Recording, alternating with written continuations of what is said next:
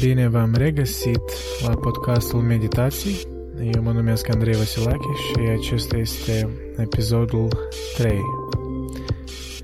Și astăzi vom vorbi despre istorie, mai exact despre un discurs al lui Albert Camus, care era un dramaturg, filozof francez în secolul 20. Contextul acestui discurs este starea morală a europenilor după al, al doilea război mondial. Acest discurs el l-a prezentat în New York în anul 1946, exact un an după ce s-a terminat războiul, în care în toată absurditatea asta, în toate atrocitățile care au avut loc, el vroia să găsească un sens, un mesaj, un, un motiv din care tot asta s-a întâmplat, de ce oamenii au comis aceste atrocități încerca să-și comunice durerea generației lui, care e una foarte specifică și interesantă, despre care el și va vorbi în discurs.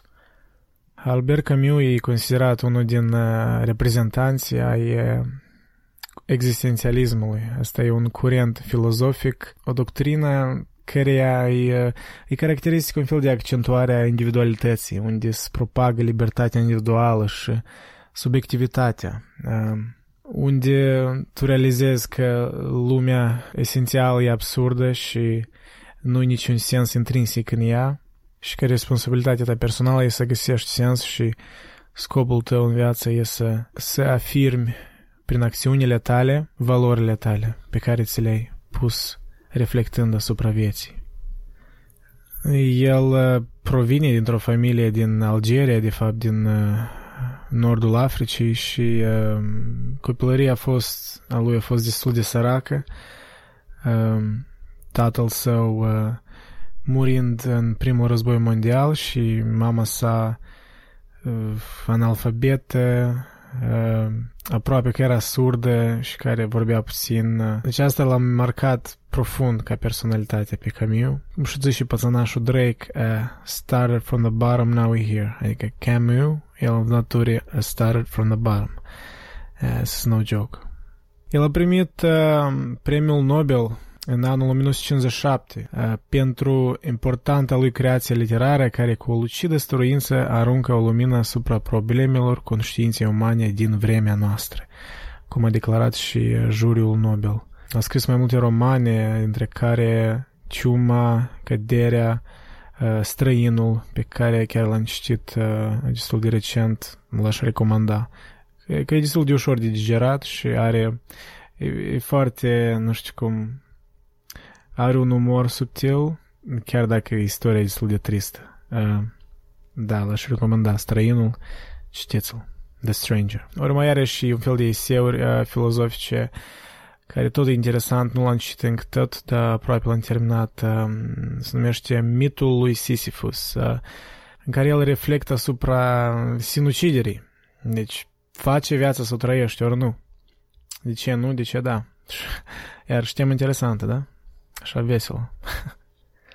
Și uite, proveniența asta lui din sărăcie, într-adevăr, l-a format ca personalitate și el era mereu pe drumuri spre a-și completa fondul de cunoștință, impresii, senzații, era un existențialist în, în, în viață, într-adevăr, și nu-și dorea să fie un om de excepție, un geniu, el pur și simplu prefera normalitatea, el chiar declarase, sunt un om mediu plus o existență, valorile pe care aș simți nevoia să le apăr sunt valori medii. Camus, într-adevăr, trăiește intens extremele existențiale. El se dedică pasiunii sportive, chiar devenise și un uh, fotbalist destul de celebru pe timpul lui. De la vârsta de 17 ani, lui a apărut primele simptome de tuberculoză și cam toată viața lui el s-a luptat cu ea. Deci boala îi frâna aventurile lui și totuși îl determina să aleagă o viață mai retras. El era activ și politic, mai ales în perioada între războaie, deci în 1933, odată cu venirea lui Adolf Hitler la putere, Camus participase activ într-o mișcare antifascistă, într-un fel de rezistență franceză. Chiar în împreună cu un coleg de-al său scriitor, Jean-Paul Sartre, care era tot un uh, reprezentant și mai, de fapt, mai important, poate, în existențialism. Deci, împreună cu dânsul, el era și în Partidul Comunist francez un timp. Uh, însă după care Camus a decis că libertatea omului nu poate fi mai jos decât un partid. Deci libertatea omului e mai presus ca orice și, și el însuși urește noțiunea asta de, de de apartenență la un partid politic, pentru că și asta se observă în sentimentul lui general în acest discurs. Și viața lui chiar e destul de interesantă din punct de vedere istoric. În genere, generația lui e curioasă. Deci el se naște la începutul primului război mondial, uh, atinge 20 de ani când vine la putere nazismul și continuă educația, confruntându-se cu războiul civil din Spania, cu cel de-al doilea război mondial, cu toată oroarea torturilor, închisorilor, lagărelor de concentrare și pericolul atomic chiar. Uh, deci au avut toate premisele că să adere la curentele nihiliste ale epocii sale, să fie, să nu creadă în nimic, da? Dar el a acceptat să făurească o artă de a trăi în timpuri de catastrofă, o artă renașterii și revoltei în fața morții. Deci dacă l-ați citit pe Dostoevski, pe Franz Kafka, ori pe Friedrich Nietzsche, chiar și George Orwell, l-aș recomanda să-l citiți și pe Albert Camus, că e în tot aceeași uh, manieră într-un fel, în tot același tip de existențialism. Și uite, după al doilea război mondial, care a fost cel mai teribil uh, conflict militar din istorie, după cazualități, deci au murit, se estimează de la vreo 50 până la vreo 80 de milioane de oameni în toată lumea. Uite, după acest război, uh, lumea a intrat într-un, uh, chiar într-un nihilism total în care nimic nu mai avea valoare, nimic nu, nu avea sens. Totul părea absurd, pentru că memoria încă era foarte vie din cauza atrocităților care au avut loc. Și după sugerarea, îmi pare că a guvernului francez, Albert Camus chiar și-a fost finanțat de ei să, să facă un fel de tur mic în, în, în America, să dea niște lecturi Inițial, pentru a vorbi despre literatură, filozofie franceză, despre cultură, da, despre situația lor. Însă uite că Camus a decis să vorbească despre ceva mai dureros, despre ceva mai curent, despre care preocupă mințile tuturor, mai ales europenilor în anii aceia. Și primul discurs l-a avut în New York, într-o sală de, cred că mai puțin de 2000 de oameni, chiar sub 1000. Și acest discurs mi se pare foarte important pentru că el, el abordează nu numai problema contextuală, istorică de atunci, dar abordează însuși natura umană, esența valorilor și a comportamentului nostru în, în comunitate și a căutării adevărului. Discursul ăsta a pornit dintr-o durere adâncă a lui Camus de o foamete să, să înțeleagă, să facă măcar ceva sens din ceea ce s-a întâmplat. Și chiar dacă contextul e destul de oribil și pesimist, totuși Camus e o persoană foarte lucidă și un fel de rază de lumină în tot nihilismul ăsta. Și mie mi se pare discursul la sfârșit destul de optimist, destul de marcant. Uh, și îmi pare rău că nu prea ai cunoscut discursul ăsta atât de mult, chiar și de cititorii lui. Și chiar mă stăruisem să găsesc vreo traducere în română și n-am găsit, am găsit numai în engleză.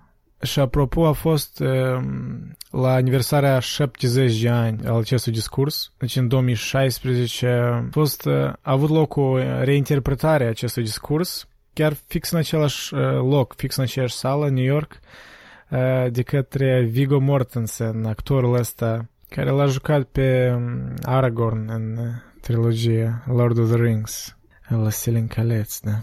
Și el însuși e, e un om tare interesant, e chiar poet, fotograf, muzician și pictor, deci pe lângă actorie. Și el chiar îl știți pe camion încă de când era tânăr și uh, e foarte interesant reinterpretarea asta în engleză. Chiar voi posta și linkul de, de pe YouTube de cei care cunosc engleză, bine, aș recomanda chiar să ascultați pe el.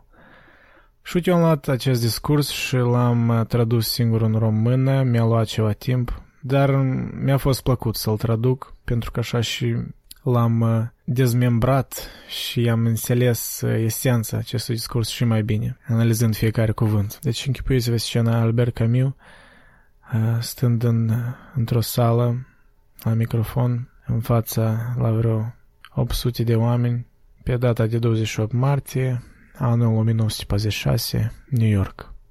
Discursul se numește Criza umană. Doamnelor și domnilor, când am fost invitat să prezint o serie de lecturi în Statele Unite ale Americii, am avut niște dubii și ezitări. Nu sunt destul de bătrân ca să dau lecturi și sunt mai obișnuit să contemplez decât să fac declarări categorice – deoarece eu nu cred că pot pretinde că știu adevărurile absolute. Eu am împărtășit aceste dubii ale mele și în răspuns mi s-a spus politicos că părerea mea personală nu are importanță, însă era important să ofer niște adevăruri despre Franța în așa fel ca cei care mă ascultă să-și formeze singur opiniile. Și respectiv mi s-a sugerat să vă informez cum stau lucrurile acum în teatru, literatură și chiar filozofie franceză la care eu am răspuns că ar fi mai relevant să vorbesc despre eforturile extraordinare ale lucrătorilor francezi de pe liniile feroviare, ori despre munca grea a minierilor de cărbune din nordul țării. Însă atunci mi s-a spus, pe bună dreptate, că nimeni nu trebuie să-și forțeze talentele și că aceste subiecte diferite rămân a fi discutate de către experții ai domeniului. Evident, eu nu știu nimic despre căile ferate, însă am fost interesat de mult timp de chestiile literare. Astfel e mai natural pentru mine să vorbesc despre literatură, ci nu despre trenuri. Și în sfârșit, eu am înțeles. Am înțeles că e important să vorbesc despre lucrurile pe care le știu și să vă creez o impresie despre ce se întâmplă acum în Franța. Din această cauză eu am decis să vorbesc nici despre literatură și nici despre teatru. Literatura, teatrul, filozofia, cercetările și eforturile unei întregi națiuni sunt doar niște reflexii ale întrebării fundamentale, a unei lupte pentru viață și pentru omenire care ne preocupă în acest moment. Oamenii Franței au sentimentul că omenirea e încă sub pericol și ei simt că pentru a-și continua viața ei trebuie să salveze o idee a umanității de sub brațele crizei care acoperă toată lumea la moment. Reieșind din uh, loialitatea mea către țară, am decis să vorbesc despre această criză umană. Deoarece eu mă aflu aici ca să vorbesc despre lucrurile pe care le știu, ar fi firesc să schițez cât de bine pot experiența morală a generației mele – și deoarece noi am simțit pe pielea noastră manifestarea crizei umane, experiența noastră ar putea fi ca o rază de lumină pentru soarta omenirii și în unele aspecte pentru sensibilitățile francezilor de azi. Întâi aș vrea să descriu această generație pentru voi. Oamenii de vârsta mea, în Franța și în Europa, s-au născut ori înainte, ori în timpul primului război mondial – au devenit adolescenți în timpul depresiei economice mondiale și au împlinit 20 de ani în timpul când Hitler a ajuns la putere. Când își finiseau studiile, a urmat războiul civil din Spania, acordurile de la München, începutul al doilea război mondial în 1939, înfrângerea Franței în 40 și patru ani de ocupație nazistă și de luptă subterană. Presupun că asta ar fi o generație interesantă și că ar fi mai util să vorbesc nu numai din numele meu, ci din partea unui număr de oameni francezi în jur de 30 de ani, inteligențele și inimile cărora au fost formate în timpul anilor uh, teribili când, la fel ca și țara lor, au fost hrăniți de rușine și au trăit într-un rebeliu. Da, asta e o generație interesantă. Fiind față în față cu lumea absurdă construită de cei mai în vârstă, generația asta nu credea în nimic și ardea să se rebele. Literatura timpului ei se revolta împotriva lucidității, narării și însăși ideii de propoziție. Pictura era abstractă, întruchipând un rebeliu împotriva figurativismului, realismului și armoniei simple, iar muzica nega melodia. Atitudinea morală a acestei generații era și mai categorică. Naționalismul părea un adevăr ieșit din modă și religia o evadare.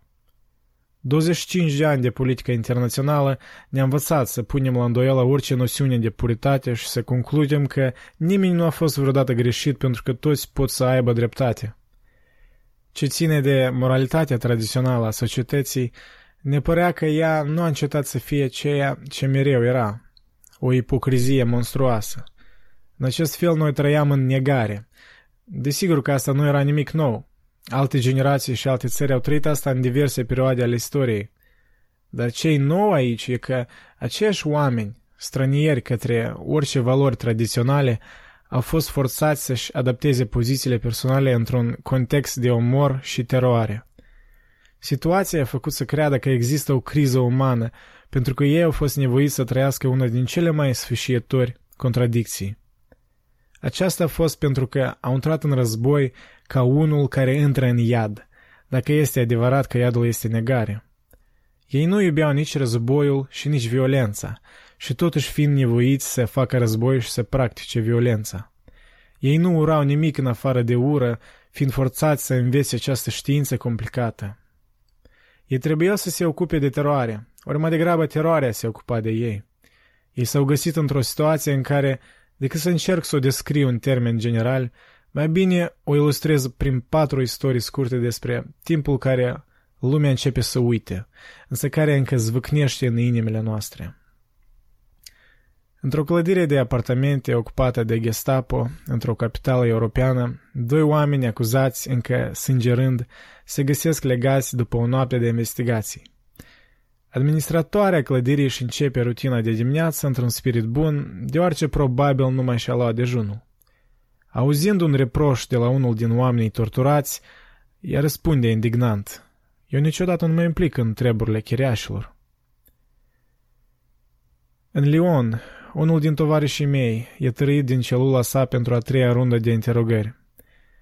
Deoarece urechile lui au fost rănite grav după interogarea precedentă, el poartă un bandaj în prejurul capului. Ofițerul german care îl interoghează e același om care l-a interogat mai înainte. Și totuși acesta îl întreabă, cu un aer de îngrijorare afectuoasă. Cum sunt urechile tale? În Grecia, după operația de rezistență subterană, un ofițer german pregătește executarea celor trei frați pe care i-a prins ca statici. Mama lor bătrână se aruncă la picioarele lui, implorându-l să nu-i omoare. El este de acord să-l salveze doar pe unul. Ea îl alege pe cel mai în vârstă pentru că are o familie, însă alegerea ei îi condamnă pe ceilalți doi, exact cum și intenționa ofițerul german. Un grup de femei deportate, inclusiv una din tovarășele noastre, sunt repatriate în Franța mergând prin Elveția. Imediat ce ajung pe teritoriul elvețian, ele observă o ceremonie de mormântare având loc. Și doar la simpla vedere al acestui spectacol ele încep a râde isteric. Așa se port cu morții aici, spun ele. Am ales aceste istorii deoarece ele îmi permit să răspund cu ceva mai mult decât da la întrebarea există vreo criză umană ele îmi permit să răspund la fel cum și oamenii despre care am vorbit ar răspunde da, există o criză umană pentru că în lumea de astăzi noi putem contempla moartea ori tortura unui om cu un sentiment de indiferență, îngrijorare, interes științific ori o simplă pasivitate. Da, există o criză umană, pentru că moartea unui om poate fi considerată cu altceva decât oroarea și scandalul pe care ar trebui să-l provoace deoarece suferința umană e acceptată ca o obligație plictisitoare, la rând cu luarea aprovizionărilor ori stătutul în rând pentru o bucată de unt. În această manieră e prea ușor să-l acuzi pe Hitler și să-i spui deoarece monstrul e mort, veninul a dispărut. Noi știm foarte bine că veninul nu a dispărut, că fiecare din noi îl are în inima sa și noi putem simți asta în felul în care națiunile, partidele politice și indivizii continuă să-i trateze pe alții cu urmele de furie. Eu mereu credeam că o națiune e responsabilă pentru trădătorii ei, la fel ca și pentru eroii ei. Dar în asemenea hal, civilizația și, mai precis, civilizația omului alb e la fel de responsabilă pentru perversiile și succesele ei. În lumina dată, noi toți suntem responsabili pentru moștenirea lui Hitler și suntem obligați să încercăm să descoperim cele mai generale cauze ale răului teribil care a șters fața Europei. Deci hai să încercăm, cu ajutorul acelor patru istorii pe care le-am menționat, să enumerăm cele mai evidente simptome ale acestei crize. Prima simptomă e ridicarea terorii. O consecință a perversiunii valorilor e că oamenii și mișcările istorice sunt judecați nu după demnitățile lor, ci după succesul lor. Criza modernă e inevitabilă pentru că nimeni din vest nu poate fi sigur de viitorul apropiat și toți trăiesc mai mult sau mai puțin cu frica că vor fi nimiciți de istorie. Ca să salvăm acest om mizerabil și să-l scoatem din bălegarul lui, noi trebuie să-l debarasăm de frică și anxietate ca astfel el să-și redescopere libertatea gândirii de care va avea nevoie pentru a rezolva orice problemă a conștiinței moderne. Criza la fel e bazată și pe imposibilitatea convingerii. Oamenii pot trăi cu adevărat numai dacă ei cred că au ceva în comun, ceva ce îi ține împreună. Dacă ei se adresează la cineva într-un mod uman, ei se așteaptă la reciprocitate. Însă noi am descoperit pe parcursul istoriei că unii oameni nu pot fi convinși. O victimă a lagărului de concentrare nu poate spera să le explice ofițerilor din SS care îl băteau că ei nu ar trebui să o facă. Mama greacă, despre care vorbeam anterior, nu putea să-l convingă pe ofițerul german că el nu are dreptul să o forțeze să sufere o tragedie. SS și ofițerul german nu mai reprezintă omul ori omenirea, ci mai degrabă un instinct ridicat la un statut de o idee ori teorie. Pasiunea, chiar și pasiunea mortală, ar fi mai preferabilă în cazul dat, deoarece pasiunea trece și altă pasiune, alt plânset din trup ori din inimă ar putea să o substituie. Dar un om capabil de o simplă îngrijorare la urechile pe care numai ce le-a rupt, nu-i pasionat. El e o calculare matematică care nu poate fi restrânsă ori convinsă. Criza la fel e și despre înlocuirea lucrului real cu cel printat, ori prin alte cuvinte creșterea birocrației. Omul contemporan tinde mai mult și mai mult să pună între el și natură o mașinărie complexă și abstractă care îl aruncă în singurătate. Numai atunci când nu mai este pâine apar cupoanele pentru pâine. Oamenii Franței trăiesc pe o dietă de 1200 calorii pe zi, însă ei au cel puțin șase uniforme diferite și vreo sută de ștampile oficiale pe aceste uniforme. E la fel oriunde birocrația se extinde. Să plec din Franța în America am utilizat o mulțime de hârtii din ambele țări. Atâta hârtie încât probabil aș putea fi printat destule copii ale acestui discurs și să-l distribui fără ca să vin aici. Cu atâta hârtie, atâtea oficii și funcționari, noi creăm o lume în care căldura omenească dispare, unde nimeni nu poate comunica cu cineva fără a trece prin labirintul așa numitelor formalități. Ofițerul german, care vorbea îngrijorat despre urechile rănite ale tovarășului meu, a crezut că asta e normal, pentru că ruperea lor a fost partea businessului oficial. Și astfel nu era nimic greșit în acțiunile lui. Sumând, nimeni nu mai moare, nimeni nu mai iubește și nimeni nu mai ucide fără o împuternicire. Asta e, presupun eu, o organizare bună, da? Criza e și despre înlocuirea oamenilor adevărați cu oamenii politici. Pasiunea individuală nu mai e posibilă, ci doar cea colectivă, ori mai precis spus, pasiunile abstracte. Ne place asta sau nu, noi nu putem uh, evita politica. Nu mai are importanță dacă noi respectăm ori împiedicăm suferința unei mame. E important doar triumful unei doctrine. Suferința umană nu mai e considerată un scandal, ci e doar o variabilă într-un calcul al cărui sumă teribilă nu a fost încă calculată. Este clar că toate aceste simptome pot fi sumate în ceva ce ar putea fi descris ca un cult al eficienței și abstracției.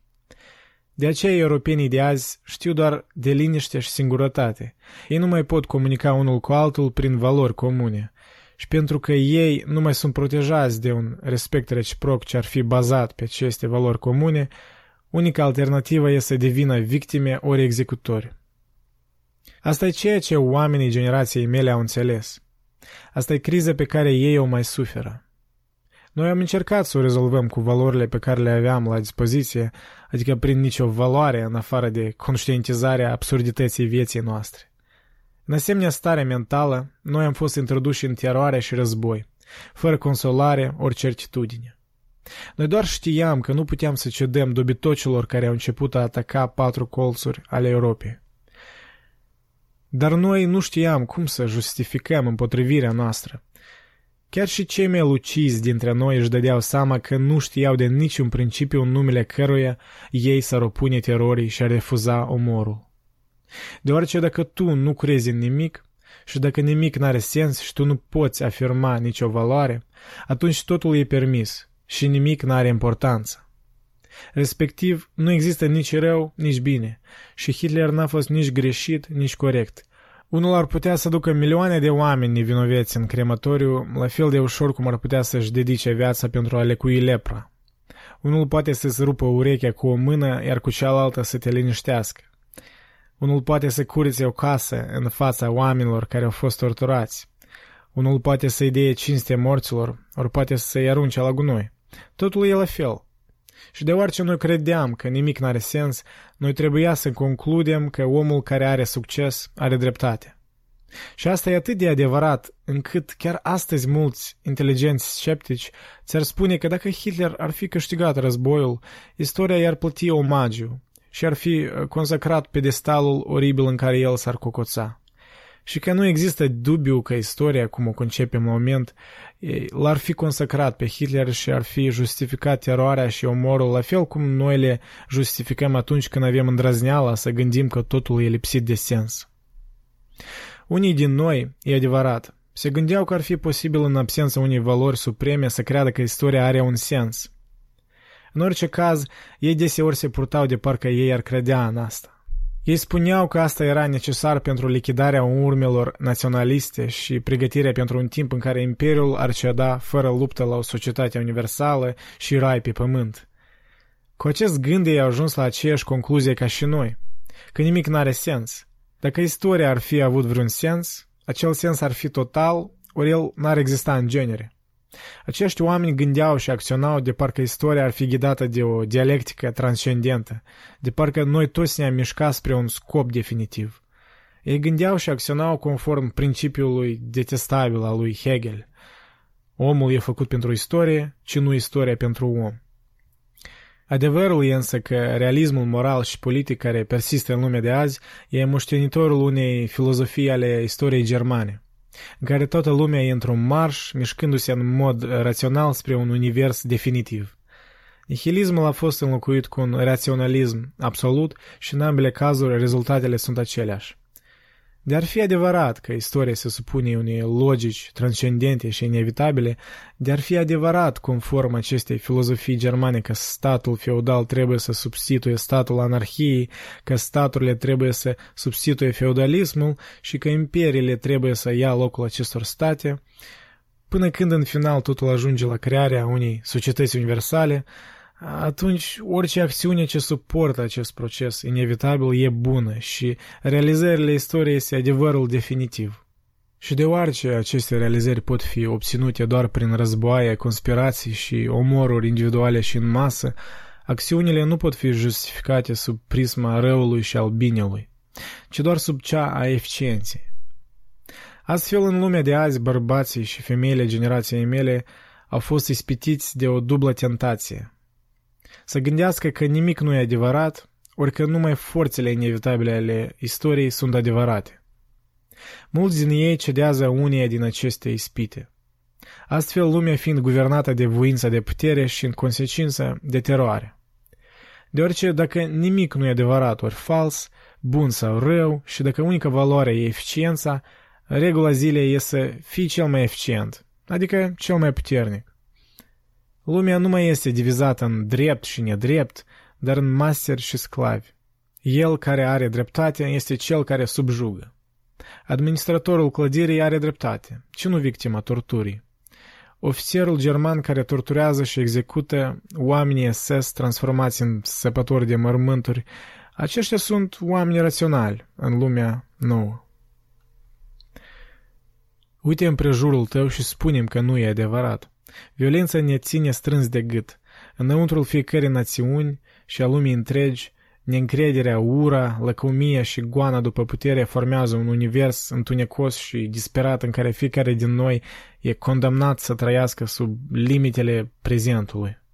Însăși noțiunea de viitor îți provoacă chin pentru că ești un prizonier al puterilor abstracte, flămânzit și zăpăcit de lumea grăbită și înstrăinat de adevărul naturii, de sensibilă petrecere a timpului liber și simpla fericire. Poate tu care locuiești încă în America fericită nu vezi asta, ori nu ești capabil să o vezi clar. Însă oamenii despre care vorbesc au fost martori la asta de mult timp deja și au simțit răul ăsta pe pielea lor. Au citit-o pe fețele oamenilor dragi și adânc în inimile lor bolnave o revoltă teribilă va izbucni care va distruge totul ce îi stă în cale. Ei încă sunt bântuiți de prea multe imagini monstruoase ca să creadă că va fi ușor, însă ei au fost marcați prea adânc de ororurile acelor ani pentru a lăsa asta să continue. Iată unde problema lor adevărată apare. Dacă trăsăturile acestei crize sunt voința de putere, teroarea, înlocuirea omului adevărat cu cel politic, domnirea abstracției și fatalității și singurătatea fără viitor, atunci acestea sunt trăsăturile pe care noi trebuie să le schimbăm pentru a rezolva criza în care ne aflăm. Generația noastră s-a găsit față în față cu această problemă imensă și cu totul ce ea nega. Noi trebuia să găsim puterea în noi pentru a lupta împotriva acestei negații. Era absolut inutil să ne spui că trebuie să crezi în Dumnezeu, ori în Plato, ori în Marx, exact pentru că nu dispuneam de asemenea credință. Unica întrebare era dacă noi am putea accepta o lume în care doar era posibil să fie o victimă ori un executor. Desigur că noi nu voiam să fim uh, niciunul din ei, pentru că adânc în inimile noastre noi știam că această distinție era doar o iluzie și că de fapt erau doar victime. Deoarece a ucide și a fi ucis duc la aceeași concluzie, că ambii, ucigașul și ucisul, va suferi aceeași înfrângere la sfârșit.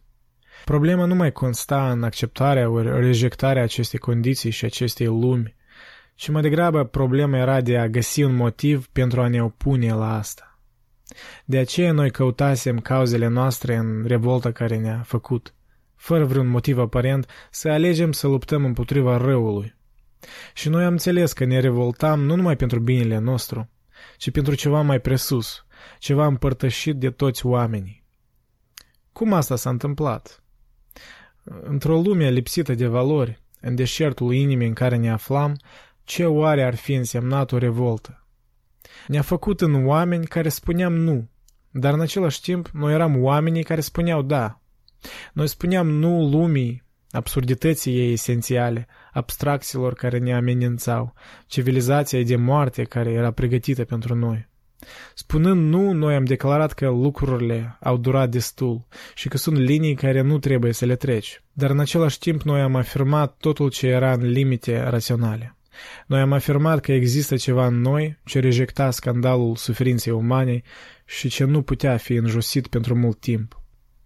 Desigur, această contradicție ar fi trebuit să ne ofere o pauză. Noi credeam că lumea există și se zbate fără nicio valoare reală. Și totuși, iată că eram acolo, într-o luptă împotriva Germaniei. Francezii pe care îi cunoșteam din rezistență, care îl citeau în tren pe Montaigne în timp ce făceau contrabandă de pamflete, au demonstrat că puteam, măcar în țara noastră, să înțelegem pe sceptici și să ne păstrăm simțul umorului în același timp. Și toți din noi, ca consecință a virtuții simple de a trăi, spera și lupta, afirmam ceva. Dar acest ceva ar fi avut oare o valoare generală? Ar fi mai mult decât doar o opinie individuală și ar putea să ne servească ca o regulă de conduită? Răspunsul e destul de simplu. Oamenii despre care vorbeam erau gata să moară în timpul revoltei lor. Moartea ar fi o demonstrare că ei s-au sacrificat pentru un adevăr mai presus decât existența lor individuală și care depășea destinul lor personal. Faptul că rebelii noștri s-au apărat împotriva destinului inamic a fost o valoare comună pentru toată lumea. Când acei doi bărbați au fost torturați în prezența administratorului, când urechile erau rupte cu diligență, când mamele erau forțate să-și condemne copiii la moarte, când nevinoveții erau îngropați ca porcii, Acești oameni în revoltă au considerat că ceva în ei au fost negat, ceva ce nu aparținea doar lor, dar ceva ce aparținea bunului comun prin care toți oamenii puteau să obțină solidaritate. Da, asta a fost mare lecție a acestor ani dezastruoși. Că o insultă îndreptată la un student din Praga afecta lucrătorul suburbiilor uh, parisiene că sângele scurs undeva pe malurile unui râu este european ar putea să-l facă pe un fermier din Texas să scurgă și el sânge pe pământurile din Arden pe care nu mai le-a cunoscut. Și chiar și asta era absurd și nebun, imposibil ori aproape imposibil de contemplat. Dar în același timp, în tot absurdul ăla era o lecție că noi ne-am găsit cu toții într-o tragedie colectivă unde un sentiment de demnitate comună era pus sub pericol. O legătură între oameni care trebuia să fie aparată și menținută. Cu asta în minte, noi știam cum să acționăm și am învățat că oamenii, chiar și în situațiile de degradare morală absolută, pot găsi valori suficiente care să ghideze acțiunile. Odată ce lumea a înțeles că adevărul e în comunicare și în recunoștința reciprocă a demnității fiecăruia, a devenit clar că era nevoie de anume această comunicare. Pentru a menține această comunicare, oamenii trebuiau să fie liberi, pentru că masterul și sclavul n-au nimic în comun. Și unul nu poate comunica cu un sclav. Da, robia e o tăcere, cea mai teribilă dintre tăceri. Pentru a menține această comunicare, noi am trebuit să eliminăm injustiția, deoarece nu există vreo legătură între asuprit și profitar. Necesitatea, la fel, e retrogradată la tăcere. Pentru a menține comunicarea, noi am fost nevoiți să eliminăm minciuna și violența. Omul care minciunește se izolează de oameni, iar acel ce torturează și constrânge impune o tăcere irrevocabilă. De la impulsul negativ care marca începutul revoltei noastre, noi am creat o etică de libertate și sinceritate. Da, era nevoie de un act de comunicare pentru a ne opune lumii ucigașe. Asta a fost realizarea noastră. Și această comunicare trebuie menținută și astăzi dacă vrem să ne protejăm de umor. După cum știm acum, noi suntem obligați să luptăm împotriva injustiției, sclaviei și terorii. Pentru că aceste trei nenorociri fac ca tăcerea să guverneze oamenii, astfel construind bariere, și îi fac invizibil și îi împiedică să găsească unica valoare care i-ar putea salvea în lumea asta desperată extinderea luptei omului împotriva soartei.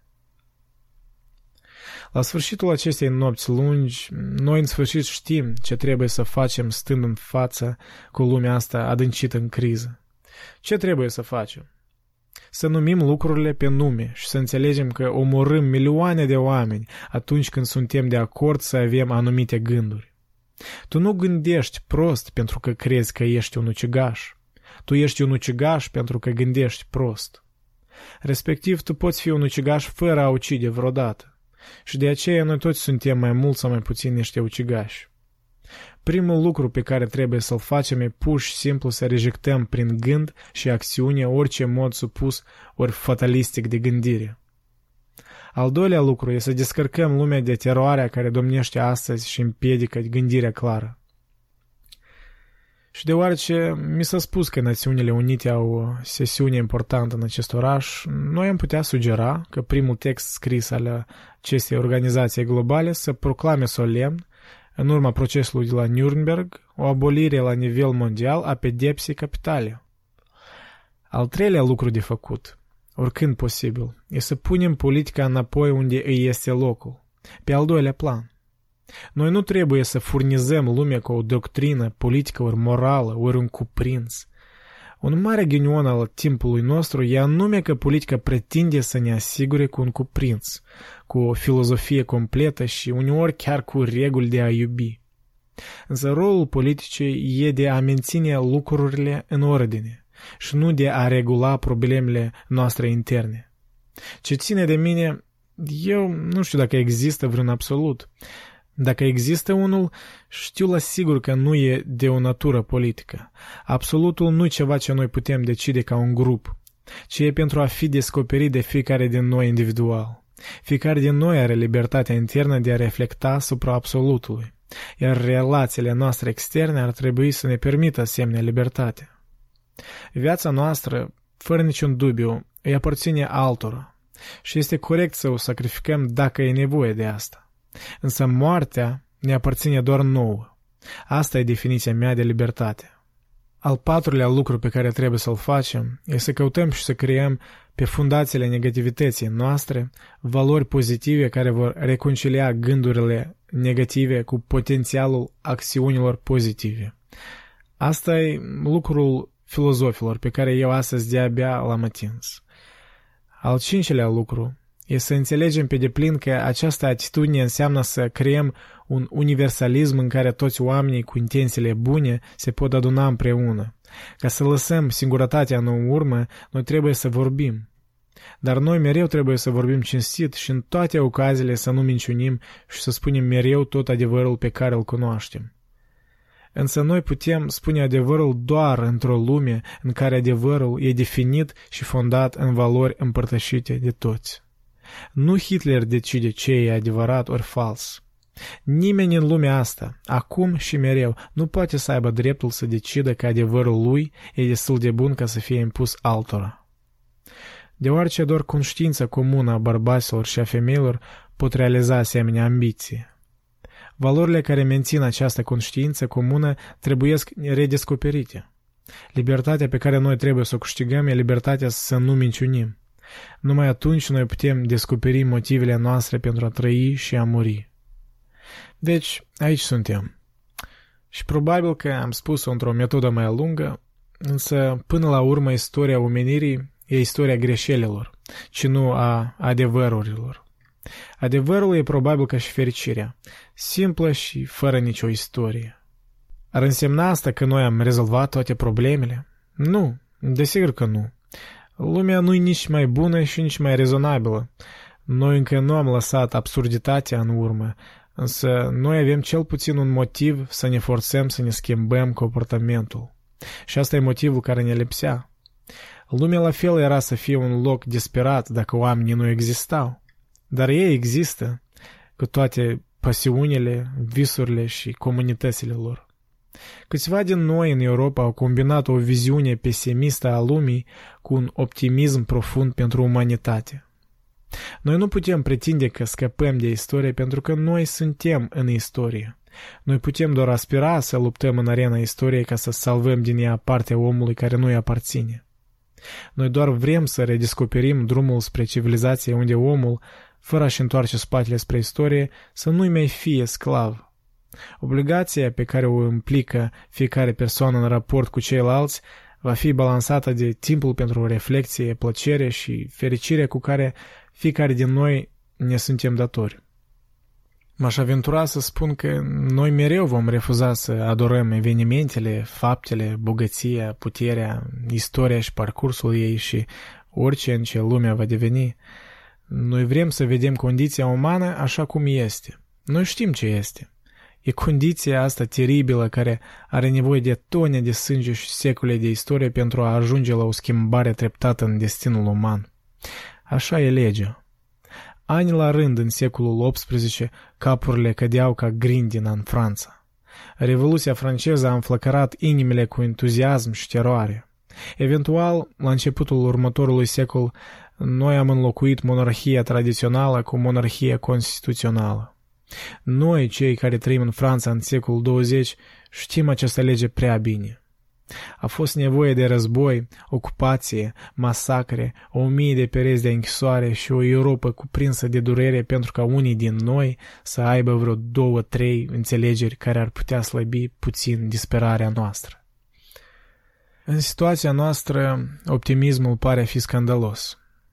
Noi știm că cei din noi care sunt morți astăzi sunt cei mai buni din noi, deoarece ei s-au desemnat. Și noi, cei care suntem astăzi vii, trebuie să ne remintim că suntem vii doar pentru că am făcut mai puțin ca alții. De aceea noi continuăm să trăim într-o contradicție. Unica diferență e că această generație poate să se alăture acum acestei contradicții cu o speranță imensă pentru umanitate. Deoarece eu am vrut să vă povestesc astăzi despre sensibilitatea franceză, ar fi destul ca voi să țineți minte asta. Astăzi în Franța și în Europa există o generație care crede că oricine care își pune speranța în condiția umană e nebun, iar oricine care se disperă de la evenimente e un laș. Generația asta refuză explicațiile absolute și norma filozofiilor politice. Însă vrea să afirme bărbații și femeile prin trupul lor și prin lupta lor pentru libertate – Generația asta nu crede că îndeplinirea fericirii și satisfacția universale e posibilă, dar ea crede în diminuarea suferinței umane. Și pentru că lumea, în esență sa, e nefericită, noi trebuie să creăm fericire. Pentru că lumea e nedreaptă, noi trebuie să lucrăm pentru dreptate. Și pentru că lumea e absurdă, noi trebuie să o înzestrăm cu un sens. În sfârșit, ce ar însemna oare tot asta? Înseamnă că noi trebuie să fim modești în gândurile și acțiunile noastre, să nu ne lăsăm bătuți și să ne facem lucrul pe cinste. Înseamnă că trebuie să creăm comunități și să gândim în afara partidelor politice pentru a întreține un dialog dincolo de granițele națiunilor. Membrii acestor comunități vor afirma prin viețile și cuvintele lor că lumea asta trebuie să înceteze să fie o lume a poliției, soldaților și banilor și să devină o lume a bărbaților și a femeilor, a lucrului roditor și a odihnei reflexive. Asta e unde cred eu trebuie să ne îndreptăm efortul, gândirea și, dacă e necesar, sacrificiul. Coruperea lumii antice a început cu omorârea lui Socrates și noi am ucis mulți ca dânsul în Europa în ultimii ani. Asta e un semn. Asta e un semn că numai spiritul socratic de toleranță față de alții și rigoare către sine pot într-adevăr amenința civilizațiile ucigașe. E un semn că numai asemenea mod de gândire poate repara lumea. Tot restul eforturilor, cât de admirabile n-ar fi, care se bazează pe putere și dominație, pot numai masacra femeile și bărbații mai grav. Asta e, în orice caz, o revoluție modestă pe care noi, francezii și europenii, o trăim acum. Poate că sunteți surprins că un scriitor francez într-o vizitare oficială în America nu se simte obligat să vă prezinte un portret idilic al țării lui și n-a depus niciun efort pentru propagandă. Dar totuși cred că vă veți da seama de ce am făcut-o după ce o să reflectați asupra problemelor pe care le-am prezentat. Propaganda, presupun, e modelată să provoace în oameni sentimente pe care ei nu le au. Însă francezii care au împărtășit experiența lor nu cer nici să fie compătimiți, nici iubiți prin decret. Unica problemă națională care era importantă pentru ei nu depindea de opinia globală. Timp de 5 ani avea importanță pentru noi doar să știm dacă eram capabili să ne salvăm onoarea. Asta e dacă am fi capabil să ne păstrăm dreptul de a vorbi după război. Și noi nu ne uitam la nimeni să ne dea acest drept. Noi trebuia singuri să ne dăm acest drept. N-a fost ușor. Dar până la urmă, dacă tot ne-am dat acest drept, e pentru că știm și suntem unicii care știm măsura reală a sacrificiului nostru. Și totuși nu suntem intitulați să dăm lecții. Noi nu mai am avut dreptul să scăpăm de tăcerea umilitoare a celor ce au fost bătuți și învinși pentru că ei au disprețuit omenirea prea mult timp. Dincolo de asta, eu doar vă cer să credeți că noi ne vom ști locul. Totuși, comunii au spus, există o șansă că istoria următorilor 50 de ani va fi scrisă în parte și de alte țări în afară de Franța. Eu nu am o părere personală la această întrebare. Eu doar știu că națiunea noastră, care a pierdut un milion și 600 de mii de oameni un sfert de secol în urmă și care nu mai a pierdut încă vreo câteva sute de mii de voluntari și ar fi dat seama că și-a epuizat, ori i-a lăsat pe alții să o epuizeze de putere. Asta e realitatea și opiniile din restul lumii, considerările ori disprețuirile ei nu pot schimba asta. De aceea îmi pare ridicol să solicit ori să afectez asta, dar nu îmi pare deloc ridicol să vă menționez cum criza de acum își are rădăcinile de la certurile astea despre președinți și putere. Ca să rezumez tot ce am spus în această seară și vorbind acum din partea mea, aș vrea să spun doar asta. Atunci când judecăm Franța, ori oricare altă țară, ori altă problemă. În sensul puterii, noi ajutăm și îndemnăm o concepție despre om care duce în mod inevitabil la mutilarea lui. Noi încurajăm setea pentru dominație și ne îndreptăm spre sancționarea omorului. Ce se întâmplă în lumea acțiunilor se întâmplă și în lumea scrisului. Și cei ce spun ori scriu că scopul scuză mijloacele, că măreția e măsurată în prim forță, sunt absolut responsabili pentru acumularea fioroasă a crimelor ce au desfigurat Europa contemporană. Cred că v-am spus totul ce simțeam că eram dator să vă spun. Datoria mea era să fiu fidel vocilor și experiențelor tovarișilor noștri europeni, ca voi să nu fiți tentați să-i judecați într-un mod grăbit, pentru că ei nu judecă niciun om, niciun om în afară de ucigași, și ei consideră toate națiunile cu speranță și certitudinile că fiecare e capabil să-și găsească adevărul uman pe care fiecare îl conține. Și mă adresez în special audienței mai tinere din această seară, pot să spun că oamenii despre care am vorbit astăzi au un mare respect către umanitatea voastră și gustul de libertate și fericire, care pot fi observate pe fețele americanilor renumiți. Da, ei se așteaptă de la voi ca și de la toți restul oamenilor cu voință bună doar un singur lucru, o contribuție loială la spiritul dialogului cu care vreau să mă lipsească lumea. Luptele, speranțele și cerințele noastre văzute de departe pot părea confuze ori futile pentru voi. Și e adevărat că în drumul spre înțelepciune și adevăr, dacă există așa ceva, acești oameni n-au ales cea mai directă și ușoară cale. Asta e pentru că nici lumea, nici istoria nu le-a oferit nimic direct și simplu.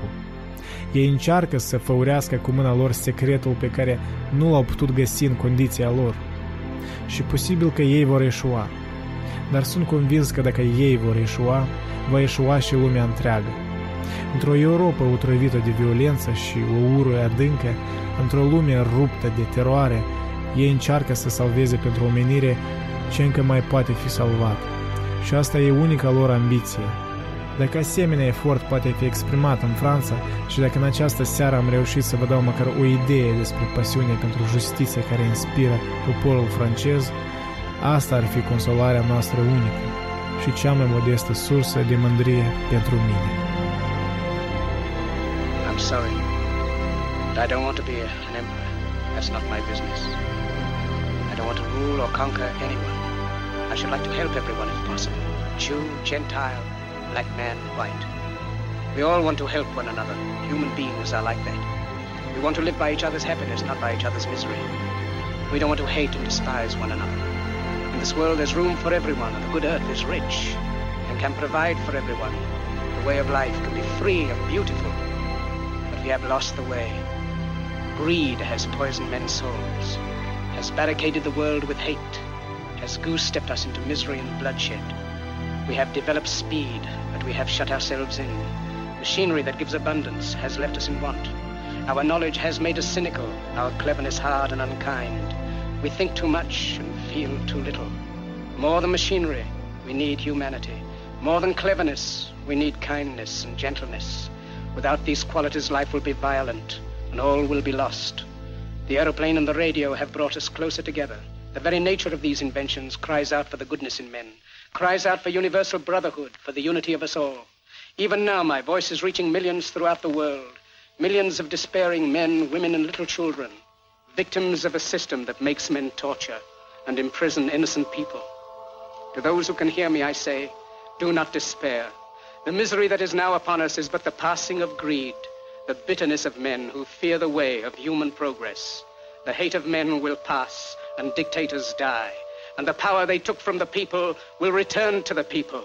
And so long as men die, liberty will never perish. Soldiers, don't give yourselves to brutes. Men who despise you, enslave you, who regiment your lives, tell you what to do, what to think, and what to feel, who drill you, diet you, treat you like cattle, use you as cannon fodder. Don't give yourselves to these unnatural men, machine men with machine minds and machine hearts. You are not machines. You are not cattle. You are men. You have the love of humanity in your hearts. You don't hate. Only the unloved hate. The unloved and the unnatural. Soldiers, don't fight for slavery, fight for liberty. In the 17th chapter of St. Luke it is written, the kingdom of God is within man, not one man nor a group of men, but in all men, in you. You, the people, have the power. The power to create machines, the power to create happiness. You, the people, have the power to make this life free and beautiful, to make this life a wonderful adventure. Then in the name of democracy, let us use that power. Let us all unite. Let us fight for a new world, a decent world that will give men a chance to work, that will give youth a future and old age a security. By the promise of these things, brutes have risen to power, but they lie. They do not fulfill that promise. They never will. Dictators free themselves, but they enslave the people. Now let us fight to fulfill that promise. Let us fight to free the world, to do away with national barriers, to do away with greed, with hate and intolerance. Let us fight for a world of reason, a world where science and progress will lead to all men's happiness. Soldiers, in the name of democracy, let us all unite!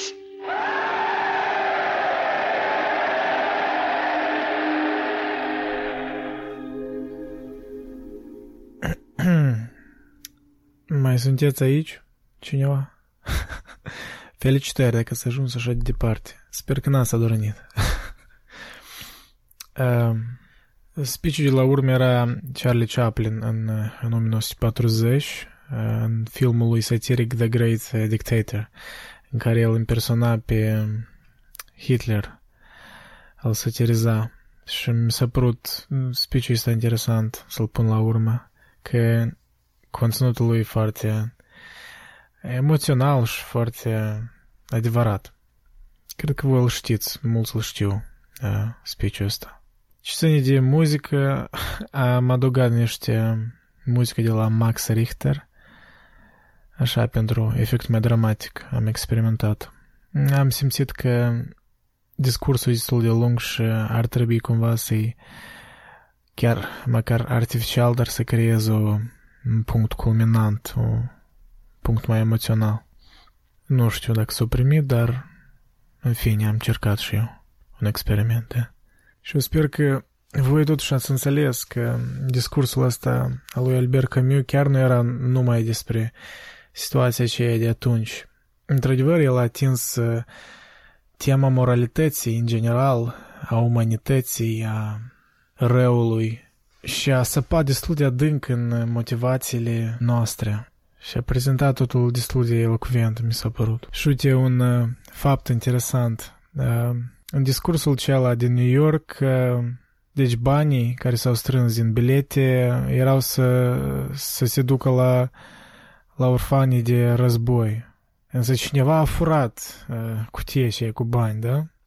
Însă oamenii auzând despre asta, oamenii din sală care au fost la discursul Camus, au auzit că s-au furat și uite, i-au luat din buzunarele lor și deci au donat banii de care era nevoie. Camus a fost impresionat de generozitatea asta oamenilor din New York și a numit-o spontană și simplă. Și Camus a avut niște declarări destul de uh, categorice, da? Ceea ce nu-i caracteristic pentru el în scrisul lui de obicei. Uh, se vedea că asta era o, o chestie emoțională pentru el și a pus multă emoție în discursul ăla. Și el așa de tare era afectat de tot ce s-a întâmplat în, în viața lui și cu cei din jur, că uite, el chiar a ajuns la momentul în care într-adevăr au declarat că noi toți suntem responsabili pentru așa om ca Hitler. Monstrul e mort, dar veninul n-a dispărut. Deci omenirea are în ea capacitatea de a fi rea ori bună. Și așa oamenii n-apar din, din nimic, da? Și trebuie să fim responsabili și cu gândurile noastre și cu ceea ce spunem, pentru că o ideologie treptat se formează în aceste gânduri. O ideologie periculoasă. Și trebuie să fim conștienți de cum ne purtăm cu alți oameni și, și cum noi încercăm să raționalizăm acțiunile noastre. Pentru că noi toți avem capacitatea de a face rău Însă avem și capacitatea de empatie.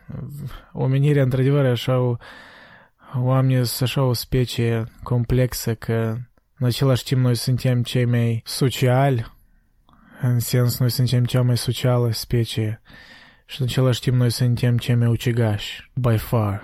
Și suntem plini de contradicții, cum și menționase Camus, generația lui, cel mai tare ei urau ură, însă ei trebuiau să practice ură, da? În război. Ei nu puteau suporta violența, însă erau nevoiți să practice violența.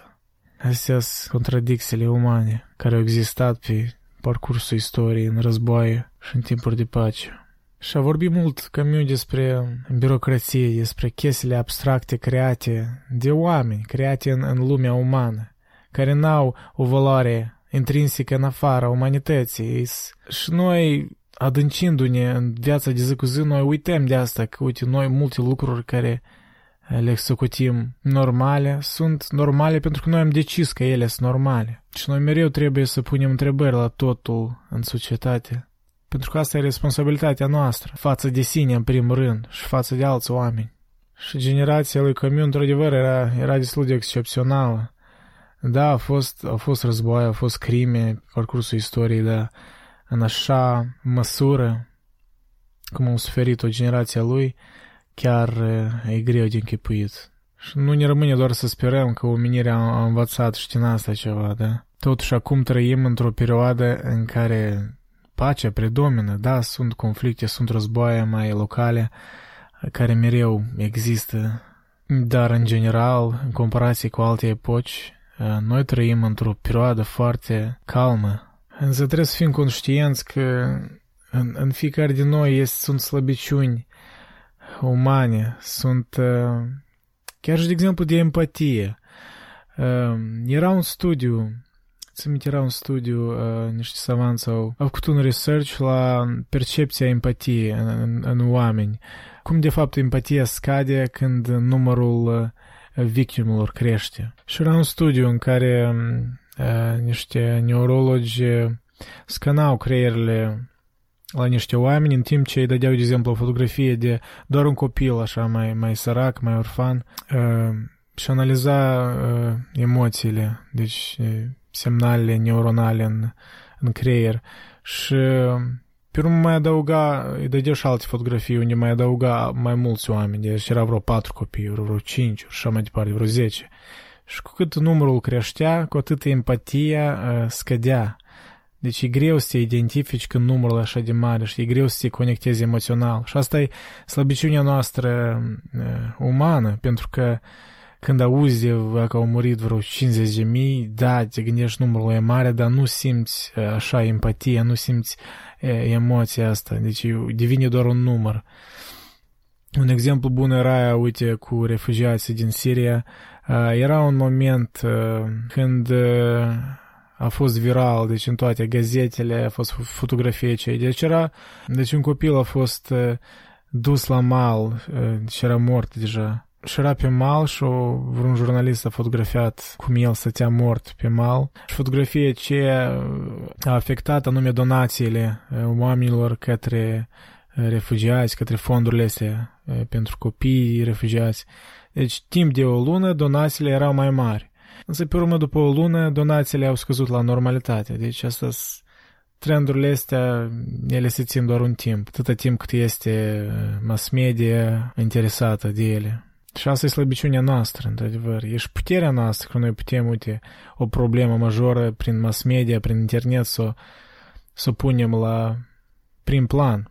Dar și o slăbiciune, pentru că totul e trecător, noi, la, la noi nu se conectează pe lungă durată empatia asta și, și într-adevăr, cât mai mare numărul empatie la noi, fără să conștientizăm, ea scade. Și pe lângă raționalizările astea toate care le, le facem în lume, pe lângă avansările științifice, pe lângă progresul tehnologic, structurile sociale, structurile urbane, noi nu trebuie să uităm de umanitate, de ceea ce ne face oameni, faptul că noi putem simți, faptul că noi putem să avem empatie, compasiune, faptul că noi putem să ne imaginăm durerea altui om. Asta niciodată noi nu trebuie să uităm. Cum și spunea Dostoevski, eh, compasiunea este principala poate chiar unica lege a existenței pentru întreaga umanitate. Așa că vă îndemn pe toți să fiți conștienți și să încurajați oamenii să gândească critic și să vă puneți mereu la îndoială gândurile voastre, și spusele voastre, și acțiunile voastre. Pentru că toți avem darul ăsta de a reflecta, de a gândi, de care deseori uităm, și de a simți, de a nu fi un robot, de a nu fi un, un sclav al birocrației, să nu ne ascundem sub pretextul birocrației, dar mereu să punem întrebări. Este moral ce faci, orice spui, ori nu. Dincolo de organizații și de ideologii. Asta fiecare om trebuie să decide pentru el și trebuie să discute cu alți oameni. Comunicarea e importantă. Și în, în viața de amu, în care atâtea distracții, atâtea plăceri poți să ai, atâtea... Cu atâtea lucruri poți să-ți ocupi timpul. Noi nu avem răbdarea asta. La noi răbdarea scade, la noi atenția scade.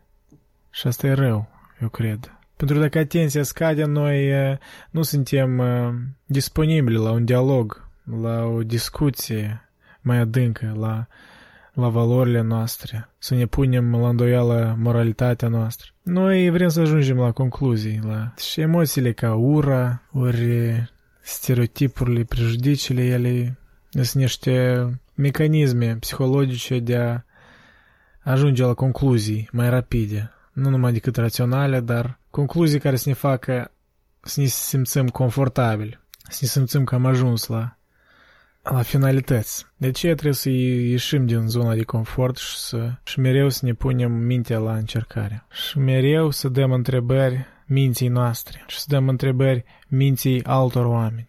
Pentru că asta e paradoxul nostru, da? Noi suntem capabili de a ne gândi, dar la noi gândirea are și multe slăbiciuni. Pentru că noi putem fi înșelați de însăși propria noastră gândire și propriile noastre concluzii. De aceea nu trebuie să ne izolăm, pentru că noi, izolându-ne, putem uh, crea niște idei foarte periculoase. Trebuie să fim pregătiți că putem fi umiliți uh, dacă ne expunem părerea și asta e normal, înseamnă că învățăm ceva din asta. De noi suntem uh, creaturi sociale. De o idee trebuie să fie discutată în, în societate înainte să, să fie uh, socutită ca drept un etalon al moralității. Cum și Leonardo da Vinci spunea, nimic nu ne înșeală mai mult decât propria noastră gândire. Și într-adevăr așa și este. Și gândiți mai mult. Nu numai decât să fiți ocupați, atât cât să gândiți, pentru că este iluzia asta. Când ești foarte ocupat, înseamnă că tu faci ceva productiv, dar poți fi ocupat cu chestii inutile. Iar și asta e o, un mecanism de defensivă a psihologiei umane. Să te facă să te simți confortabil, da? Cum și pățănașul nostru Mihai Eminescu a spus, mulți lucrează, dar puțin gândesc. Așa că, dragi ascultători, gândiți mai mult. Vă mulțumesc pentru ascultare și sper să aud de la voi comentarii și păreri. Mulțumesc! Pa, pa!